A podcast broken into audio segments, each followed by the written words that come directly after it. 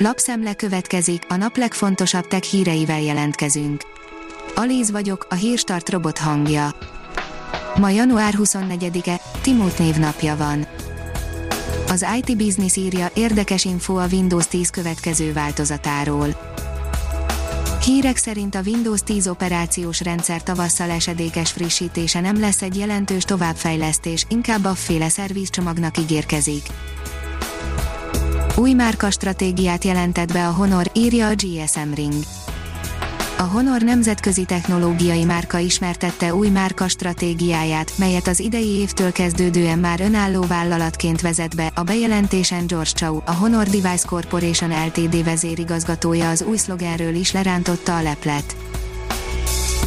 A mínuszos írja, Szegeden már majdnem minden előfizető számára elérhető végpontig kiépített optikai hálózat a Digi Szeged plázában nyitotta meg legújabb üzletét, a 2020-ban Szegeden végrehajtott vezetékes hálózat technológiai fejlesztését, valamint a teljes mobil hálózati lefedettség kiépítését követően a Digi biztosítja az FTTH technológiát előfizetői számára.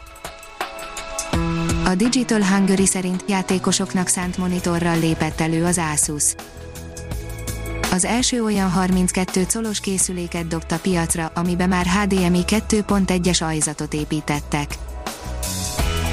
A startlap vásárlás oldalon olvasható, hogy valóság és tévhitek az iPhone 12 miniről. Az iPhone 12-es széria legizgalmasabb tagja kétség kívül a mini, hiszen sokan vágytak már egy napjaink átlagos méretű készülékeihez képest pici telefonra, méretéből adódóan vannak hiányosságai, megéri, igaz, hogy a kicsi a bors, de erős, ezekre keressük a választ. A 24.hu írja, szakértő, a legjobb vakcina kell a bizalomhoz a koronavírus elleni vakcina második dózisa alakítja ki a tartósabb és magasabb szintű védettséget, a nyáj immunitás elérését viszont nagyban gátolják a potyautasok. A tudás.hu írja, az e-kereskedelem csökkenti a kiskereskedelem széndiokszid lábnyomát egy kutatás szerint az online vásárlás a hagyományos kereskedelemhez képest átlag 36%-kal alacsonyabb széndiokszid kibocsátással járt, hívta fel a figyelmet egy friss kutatás alapján a Prologis ipari és logisztikai ingatlan vállalat.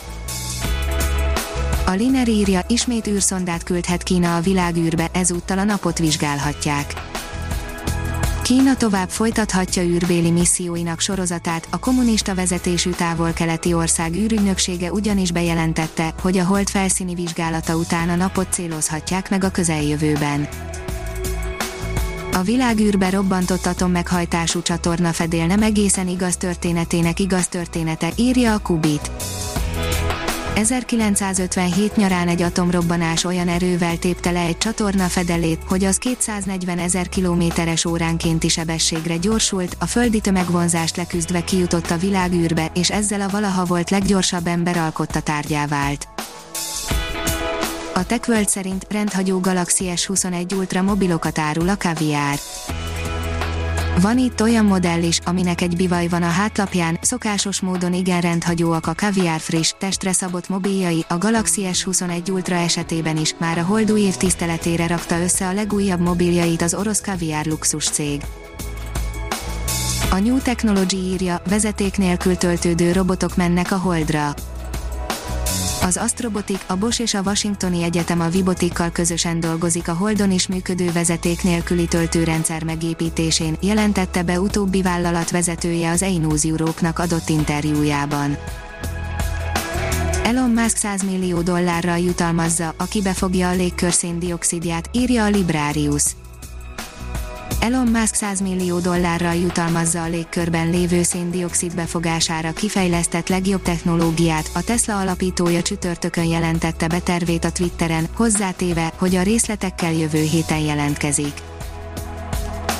A rakéta írja, szándékosan gyújtottak tüzet egy űrhajóban a világűrben. Mi történik, ha kigyullad egy űrhajó az űrben, erre nem csak az átlagember, de a NASA is kíváncsi, ezért is született meg a Spacecraft Fire Safety Experiments test sorozat. A Hírstart tech lapszemléjét hallotta. Ha még több hírt szeretne hallani, kérjük, látogassa meg a podcast.hírstart.hu oldalunkat, vagy keressen minket a Spotify csatornánkon Az elhangzott hírek teljes terjedelemben elérhetőek weboldalunkon is.